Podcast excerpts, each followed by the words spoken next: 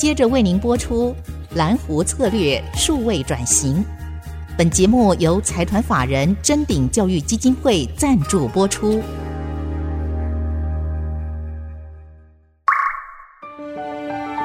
蓝湖策略数位转型，让主持人简真富与您提升决策品质与产业升级，掌握先机。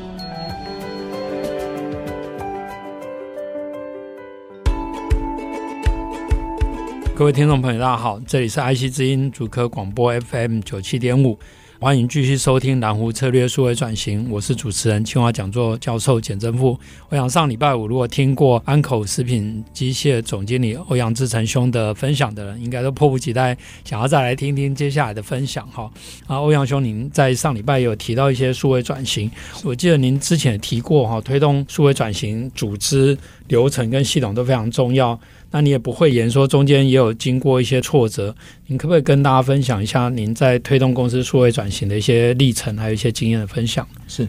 其实呢，一开始在做数位转型的时候，我们其实分几块嘛，因为数位转型通常我们分三阶段：数位化、数位优化、数位转型。那我想大家其实都很清楚，所以其实一开始我们比较还没有做到数位转型的过程，其实是先从数位化跟数位优化开始。那我觉得在数位优化就包含是系统导入、效率提升这件事情。我觉得我们一开始包含我自己，因为以前的经验不足，甚至说内部的沟通啊等等之类，我觉得其实中间我们也做错非常多的事情。举例来说，我们其实一开始像从二零一一年，我们第二次导入了 ERP，以前是第一次非常久，但那时候大家对于 ERP 就是系统这样的一个概念不是很熟的情况之下，呃，可能每一个人都可以建料号，说我一物多料号，一物多厨卫，每个人的感觉都是上去查资料，但是这些资料可能又不是真的很准，所以我们后来二零一一年第一次导入 ERP 的时候，其实导入是并不是非常成功。我们那时候选了一个呃国外的一个系统，但那其实导入系统的过程中，我们后来锁定了一件事情，我觉得看错，我们把问题点看错。第一个，我们觉得好像改了系统，我就可以解决我现在的问题。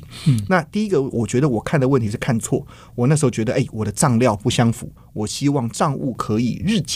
我们希望可以及时看到公司的营运状况跟营运效率。是，但是实际上，真的我们在导入的时候。我的顾问就是如何协助我做到账料相符这件事情，跟账务日结。然后后来我们再把系统导入成功之后，其实对我来说，我的人员跟我的效率并没有因此而提升，我反而花了更多人员在打单。我觉得这个是也是还有在维护的那个部分上面，我们后来发现没有在效率上提升，所以我后来在二零一五、二零一六年，我们又重新导入了一次 ERP，但是我并没有换系统，我只是把里面的基础结构、基础架构从六号编码原则到多接泵，到整体的项目组档的前置时间跟所有的资料设完之后，才当这个系统开始运作到比较正常。那这个过程中，其实做了非常多的沟通，包含很多的人员、很多的伙伴。其实，在以前并没有觉得以前这样做有什么不好，因为他们做习惯了。但是呢，在过程中，他们需要改变他们的工作习惯，所以中间其实需要非常多的沟通以及调整。所以到后来导入的过程中，我们后来真的能够去创造出来一些效益，同仁们才接受。我们其实在做到一些改变跟到一些转型的时候，同仁能够接受。所以那个时候，包含我们的库存，二零一六年重新导入的时候，我们库存下降了三成，嗯，但是我们的经营效率反而提升。是。我们平均这样一个量产的设备，像水饺机，只要是标准品，我们原本可能交期四十五天，我降到了大概二十八天以内。是，而存货还是降低三成，所以其实这个过程中，让那个效率整体提升，我们的人员才能够真正的去做到更有价值的事情。嗯。所以对我来说，一开始的失败跟后来的成功，我觉得分为几块。第一块是我觉得一开始的问题点看错。我觉得毕竟公司还是以经营绩效为重点。我们每次都开个玩笑，公司法第一条就是企业经营公司以盈利为目的，所以不赚钱的都叫做违法。是啊，所以我们其实在做所有的事情都是为了公司的效益来看。不管是你要提升公司的营收，还是要降低公司的成本，还是要降低公司的经营费用，我来提升我的。净利，我们所有所有的一切都是应该要卡住我们公司在财务上面的指标，周转率、各式各样的趴数，甚至我的现金循环周期，这些事情其实都是对公司最重要的事情。所以，我们后来在 ERP 的导入，甚至我们后来去做到 CRM 的导入，都是为了如何去降低费用，甚至提升客户的满意度、提升营收为目的来去推动这件事情。所以伙伴在针对于接受这些目的的时候，会针对于为什么我要做这件事情，会比较有感，嗯、而且它可以做到数据化跟绩效上面的呈现。那这件事情的改变，对于伙伴的接受度能够提高，那也同时在过程中也能够比较好的说明。那另外一块，其实我们在过程中发现，其实在系统导入上面，因为要改变很多伙伴的工作习惯，所以单纯有时候内部的沟通不一定真的有效。很多时候，其实我会需要一些外部资源，像可能如果遇到一些未来大家导工业三点五的时候，就要找简老师 哈，帮大家来去说明一下到底怎么样做才是对的。同样一句话，我们里面再怎么说，可能不一定有效。所以人家说一子而教，所以很多时候我们其实需要外部的顾问，甚至一些权威人士，甚至一些好的顾问公司来跟我们讲，其实一些成功的企业、好的公司，什么样的方法怎么做会比较有效。是。同时在过程中，我们觉得中间有些有效的方式是有一些好的外部顾问。跟我的伙伴在沟通的过程中，能够引导跟引发他们来了解跟看到我们现在遇到的问题。因为很多人不愿意改变，是因为第一个不够痛，第二个是没有看到未来的价值。所以如何让他说明未来的价值，他可能有感觉，但是同时让他知道我现在其实没有那么舒服，我想把这不舒服的感觉拿掉。是。强化他不舒服的感觉，然后我们知道，OK，那你应该如何去改变跟改善？所以需要一些外部顾问，然后来引发他们愿意甚至看到这样的问题点。然后呢，在过程中，对我来讲很重要一件事情就是如何把流程做对。刚才老师有说，这个组织流程系统其实是我们在数位转型或者数位优化很重要的关键点。那其实这一块也是目前台湾数位企业总会理事长陈来柱老师，他是我的，真的是我的恩师，是他其实教给我们非常多很好的这个转型的一个观念。那组织流程系统就是他带给我们的。是以前我觉得很多时候我们在失败的过程中，就是我们先买了一套系统来，希望我的伙伴依据这个流程来做，然后希望每个人都愿意跟。这个通行失败，是因为没有人会觉得我现在做的方法是不好的。你叫我改变，通常都是痛苦。所以如何从组织流程系统，我应该先要找到一群现在做法我觉得很不舒服的一群人，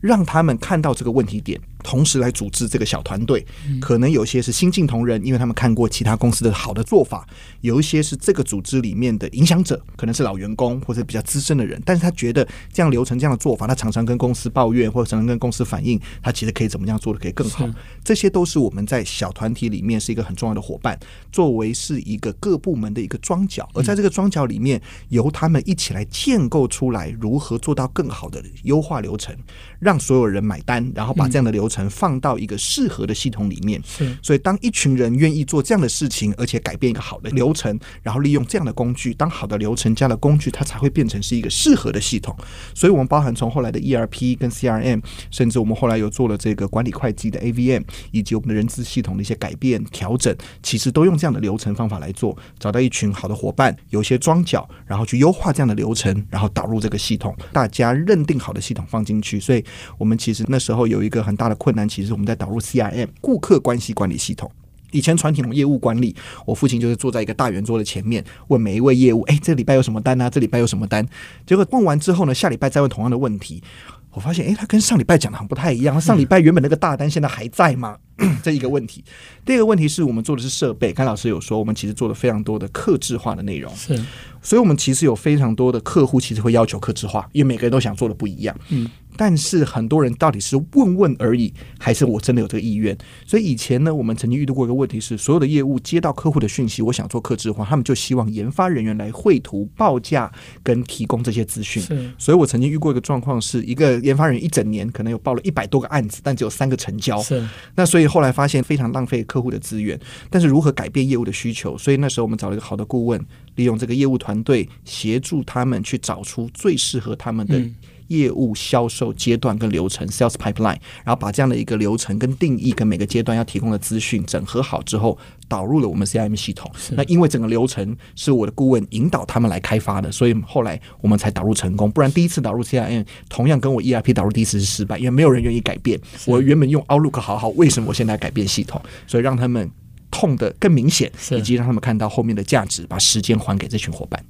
欧阳刚刚的分享，就知道他非常的 hands on，而且如数家珍，然后中间不管是经过的痛，或者是解决的问题，都能够非常完整的回答。不过我也稍微 feedback 也梳理了一下，因为刚刚有提到第一个组织组织的变革，所以你可以看到这个欧阳都是把。公司内部、外部的客户当做伙伴，大家一起来推动，然后甚至借助像呃陈来助也是我们清华杰出校友呃这样的先进顾问来来做外部的一些资源。那另外一方面，刚刚也有提到，先去决定目标、根本目标，而且这个目标甚至是在导入 ERP、CRM 等等，都可以跟整个企业的根本目标，就是盈利或是您在财务上管理的指标能够结合在一起。这样的话，也比较能够把为什么要做这件事情。跟实际的工具目标，比如说导入特定的系统流程的改变，去结合在一起，然后在这个时候才去检验说什么系统是最适合的，是可以解决我们的痛点，或者是甚至这个系统可能也要搭配一些调整啊，然后透过伙伴跟外部顾问在交谈的时候，也能够再把这些问题能够再梳理得更清楚，而不是跳下去做。我想这个过程真的是反映了您在这个过程做了很多的。苦工来去协助公司的数位转型。那当然，现在台湾也在谈所谓的二代接班或三代接班的问题。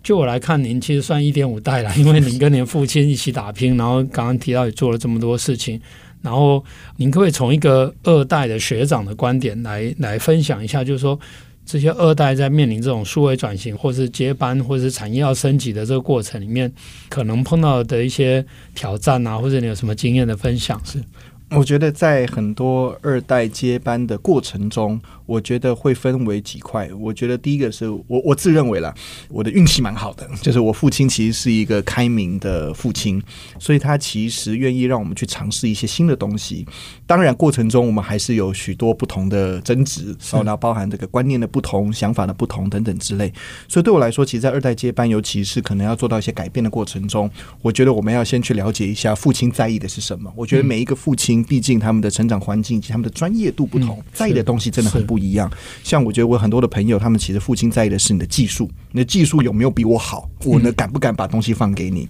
那有的父亲其实在意的是你能不能把这些员工带好，你能不能把这些老员工也照顾好，这是他在意的事情。而有的父亲呢，可能在意的就是你能不能把公司扩大，你能不能把公司维系好，这可能是他在意的事情。所以，当每一个父亲在意的点是不一样的时候，毕竟父亲还是我们最重要的利害关系人，是如何去满足他的需求，以及让他放心，我觉得是非常重要的点。那我觉得很多很重要的时候是，诶，包括我那时候刚进公司，很多时候我们很多资深的同仁，很多时候他们的做法，我也觉得，诶，怎么会这样做？怎么样的不习惯等等之类。但是其实很多时候，我们其实会需要这些资深同仁给我们的一些好的建议或经验，所以中间做了非常多的沟通，取得很多人的信任，甚至说我们累积一些战功。我觉得这个都是过程中非常重要的关键点。那很多时候是，毕竟我觉得二代虽然是一个好像很多人说含着金汤匙出生，但是对我们来说其实是含着一个蛮烫的金汤匙。好，因为毕竟呃，到到底我们用背了一个金金扁担，金扁担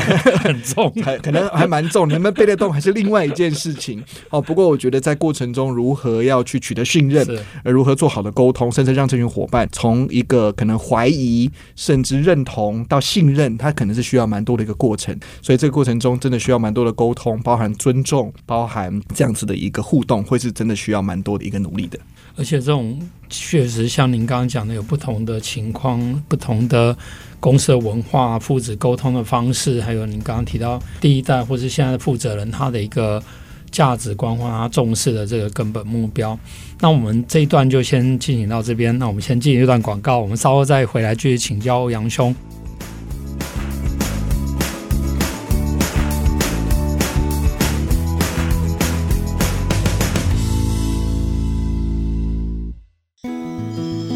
这里是蓝湖策略数位转型节目，我是主持人清华讲座教授简正富。我们下半段节目开始之前，也跟大家说明一下，本期的节目已经同步上线到爱惜之音的官网。还有 Podcast，欢迎大家到 Apple Podcast 给我们节目五星好评，也欢迎在下方留言提供您宝贵的建议跟鼓励。那这些都是我们成长的动力。那非常高兴再回到我们今天邀请的贵宾，安口食品机械的欧阳志成总经理。我们提到狼湖策略，高筑墙，广积粮，缓称王。那我们知道安口食品设备是卖到全世界一百一十几个国家，然后有三百多种产品。但是因为你们设备本身，它可能是可以多样化的去变动。我请教一下，说你们设备大概平常在 maintain 大概有多少种设备？然后哪些是比较一般性的？然后哪些可能是比较克制化或者少量生产的？嗯我们其实真的设备来讲，对我们来说，可能现在大概几十种、上百种，可能都有了。那有些设备可能是为了客户做客制化，是，所以可能只做了一台或两台。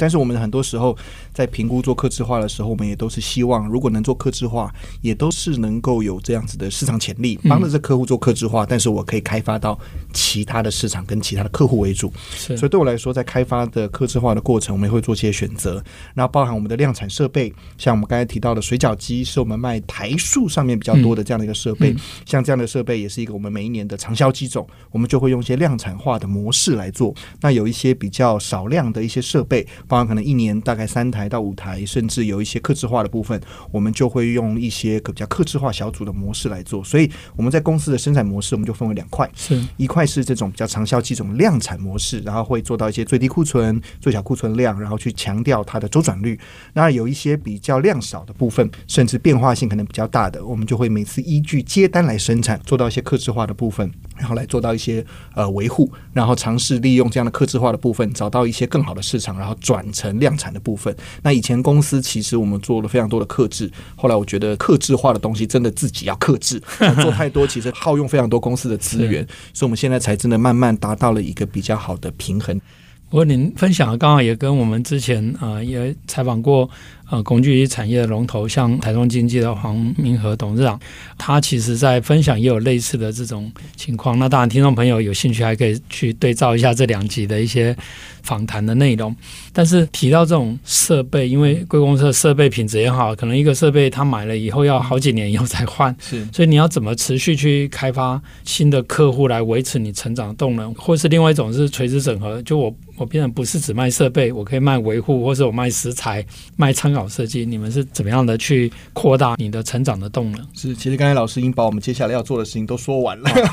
我们其实现在呢，包含我们原本的设备，就像刚才老师所说，我们其实很多时候一台设备，可能客户买了之后，可能七到十年以后才要更换。是哦、呃，因为像国外来说，它的财务报表就是我的设备摊提大概是七到十年，是所以我摊提完了之后，我可能就会把二手卖掉，买一个新的设备继续摊提，然后对于它的财务指标上面是比较优化的。哦、那另外一块就可能等它要扩产，或是说这个设备需要更换，我们才会接触到。所以，我们其实这么。多年来，我们花了很多时间在研究我们的不同的配方，所以接下来我可以去协助客户去调整新的配方，提供他新的配方、新的产品的一些知识经验，然后变成是一个顾问化式的服务。所以，包含我们现在可以帮客户去规划他的厂房，规划他的生产线，优化他的生产线。同时，我们现在在我们的设备上加上一些 IoT 的这些设备，可以去侦测客户设备上面的一些健康状况。快要坏掉的时候，我们通知客户该买零件喽。使用状况有些问题的时候，提醒他做些保养。甚至我们看到。它运作状况是，诶，一整天二十四小时它都在运作，代表它现在产能很满。我如何去利用业务去协助它去做扩产 以及一些规划？我们可以去协助客户去做到这件事情。那小型客户跟大型客户的长相也不太一样。像小型客户，我们能协助他叫做设备托管，他可能不一定有好的维修人员，所以由我们帮他去监控他的设备的稳定性。有需要的时候，我们把零件寄给他，协助他做检查、零件的更换。而大型的客户，我们协助他做生产分析的优化，可能他有十台同样的设备同时在生产，中间的一台到两台，它的调整或它的效率就比较不好，很有可能是这个操作人员他的熟悉度不够，他的这些过程我们可以做一些调整。所以其实安口食品机械已经从一个本来是一个隐形冠军，是个一个利基者，在产业生态系统来看，你们其实也可以变成是一个关键者，一个 keystone，就是说。在这上面有很多其他的附属的一些服务啊，或者其他的应用的可能。举个例子来讲，比如说半导体设备，是就会有人专门做二手设备的升级啊、改良啊。是那因为你们又一直开发不同，也许有人可以把一个做水饺的设备做一点改良，然后做其他东西，或是您刚刚也有提到，还要搭配帮客户做一些它的使用效率的分析，或是预测保养、预知保养等等。是是，所以其实这块上面就是我们现在目前一直在努力的这个方向。那像刚才老师所说，我们其实协助客户去帮他做产线的优化，嗯，甚至帮他做到一些 ROI 的一些分析，甚至建议。所以很多一些小型客户或大型客户，我们都会有不同的方式来协助这些的客户。那刚刚其实讲到像这样子一些客户，我们很多时候网络行销就是我们很重要的关键点。是一台机器我卖进去，可能七到十年他才会买。所以我的新客户必须随时要去做搜寻，不然的话，我可能期待这个客户的 repeat order 可能要等到七到十年之后。所以我们利用一些 IoT 跟利用一些技术去尝试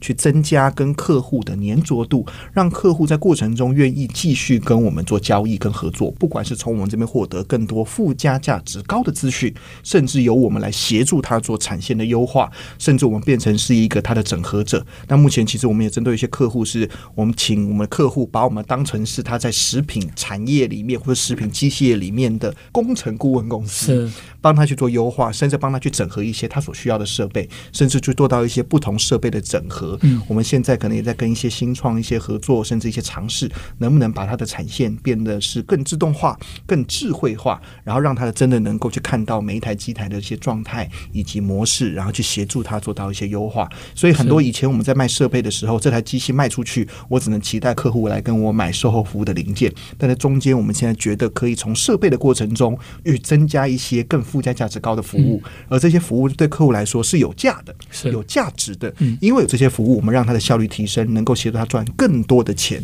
对我们来说，这个才是客户愿意采用的一些模式跟方式。那我们目前也在往这个方向来做努力，也尝试能够像 Apple Care 一样，我们也可以卖给 Ankle Care，让客户在这些设备上面也可以买一些延长保固的可能性。这是我目前在想。太好了，这个。又是另外一个这个台湾之光的发光发热的一个过程哦。那上礼拜我其实我在后面有提到，我说因为像令尊跟您去了我们全世界一百多个国家开发业务，但是食品就是一个最好的一个人与人沟通的方式，所以我那时候有建议啊、这个应该。聘令尊为这个欧阳董事长为为我们台湾的无人所大使。那我现在就想到一个问题，因为台湾早期我们常常有农耕队到非洲到很多国家去协助他，农产品其实就是你们的食品机械的原物料，所以安口在这方面有没有从？永续或者一样去协助这些开发中国家，怎么样让他们农产品结合你们的设备，可以做更好的一个经济的提升也好，或者生活水准的提升？是是，现在老师刚才提到 ESG 的这这几块，我们其实公司现在也都在努力几个方向。嗯，一个方向，我想这个最近大家讲最多就是这个减碳啊或零碳的部分。那这个部分刚好也是陈来柱老师来协助我们现在在做的，包含我们现在公司正在做这个 ISO 五万零一的能源管理系统。是我们先管理公司自己的能源，然后尝试让我的设设备的碳排放能够降低，嗯，同时利用一些好的一些设计模式，让整体的节能效率能提升，这个会是一块我们在做的。第二块，其实我们在做的会发现，其实食品机械像老师所说的，利用食品机械生产的。部分都是从农产品加工的时候变成加工品，而这样的农产品，它其实在耗损上面跟处理上面需要非常多，所以全世界的碳排放其实有超过百分之三十五到三十七的 percent 的碳排放温室气体排放都是跟食品有相关，哦，包含运输、冷冻、制作等等各式各样跟种植都跟食品有相关，所以其实对我们来说更重要的一件事情是如何协助我们的客户全物利用。可能一个产品，举例来说，台湾我们很很常常喝的豆浆，是。我们可以做豆浆，黄豆可以做豆浆，可以做豆腐，有豆皮，但制作完之后有豆渣，是。豆渣，很多人可能去当成饲料，或是做成一些饼干，但是绝大部分的豆渣其实都是丢掉，丢、嗯、掉的时候就会耗损，耗损其实就花时间跟花碳排放。我们家都是我吃掉，都是喂猪，所以其实我们现在协助呢，像老师未来可能这个豆渣，我们可以做成更好吃的一些产品，是。举例来说，我们可以把它变成像豆渣面，是。我们可以把面变成是把一些面粉取代掉，变成是一些高蛋白含量的产品。嗯嗯、所以未来在吃面的时候，变的是高蛋白面。可能我的淀粉的摄取量变低，但是我的蛋白质的含量可以提高。我们去让这些农产品的耗损变低之后，可以让这个全物利用，我们的处理上面会变得更好。那而且它是在在地利用，就减少这中间的磨耗。是，那包含像老师刚才所说农产品，像我们上个月才请了一些非洲使节到我们的公司来。是，非洲有非常多的农产品，那是因为非洲的冷链并不发达，是，所以他们很多的农产品其实是浪费掉的，用吃完没吃完就浪费掉了。所以，我们其实也希望在过程中，包含他们在在地有很多的这个树薯，就是叫 tapioca，嗯，哦，就 cassava 做成 tapioca，比如说我们的太白粉，或是那个粉圆的原物料就是树薯淀粉。而这个树薯在非洲当地可能煮熟了会变得像马铃薯啊，或什么方式来这个吃。但是其实可以利用一些食品设备的一些部分，我们来协助他们，让树薯变成是树薯的面包、树薯的饼干、珍珠奶茶，变成珍珠奶茶，那就促进台湾跟非洲的邦交。邦交，同时我们也可以协助这些树薯变成附加价值高，而且保存期限长，是让他们可以在有需要的时间再来食用，然后去减少这些的耗损。那包含它的农产品，我们可以协助它变成附加价值高，跟保存期限长，那也可以运送到各式各样不同的地方跟国家。所以我们在想说，哎，我们的食品设备这样的一个产业，能不能？这至少花一己之力，能够减少全世界饥荒的可能性。是，或许我们也可以从我们的配方研究、我们的设备、我们的产线的优化，来协助不同国家的农业、不同国家的食品业，能够协助他们来做提升，以及。食材更好的利用，能去降低这些食物的处理跟处置。哦，我觉得太好了，而且这个不仅是安口未来的发展方向，其实对造福人类社会、对推动永续都有很大帮助。往最后再拿回一点，就是怎么样造福台湾的这个年轻的夫妻。嗯，就是说你的设备有没有办法做的微型化一点？因为现在尤其我们在竹科，很多夫妻都是一起在工作，回家可能只能叫外送。有没有将来可以有一个安口机器人，或是 Richard，只要。叫 Richard 说：“我今天要吃，老公说要吃水饺，老婆说要吃春卷，都可以帮他做出来，有没有办法？”有这个，我们还在努力中，但是我们也不想要变成像以前那个面包机，大家买面包机哦，很开心，然后用了两个月之后，发现面包机就束之高阁，是是，我们会觉得蛮可惜，所以我们先协助。在地不同的好吃的餐厅，让他们做出很好的东西，同时可以保存期限长，让大家可以吃好吃的东西的时候，同时可以很健康。好，那我们今天真的是拭目以待。那今天的节目非常开心能够进行到这边，我相信大家都饿了哈。那我们再次感谢安口食品机械的欧阳志成总经理。那我们希望下个礼拜五同一时间再会，谢谢。本节目由财团法人。臻鼎教育基金会赞助播出，启动数位领航，臻鼎教育基金会与您一起终身学习。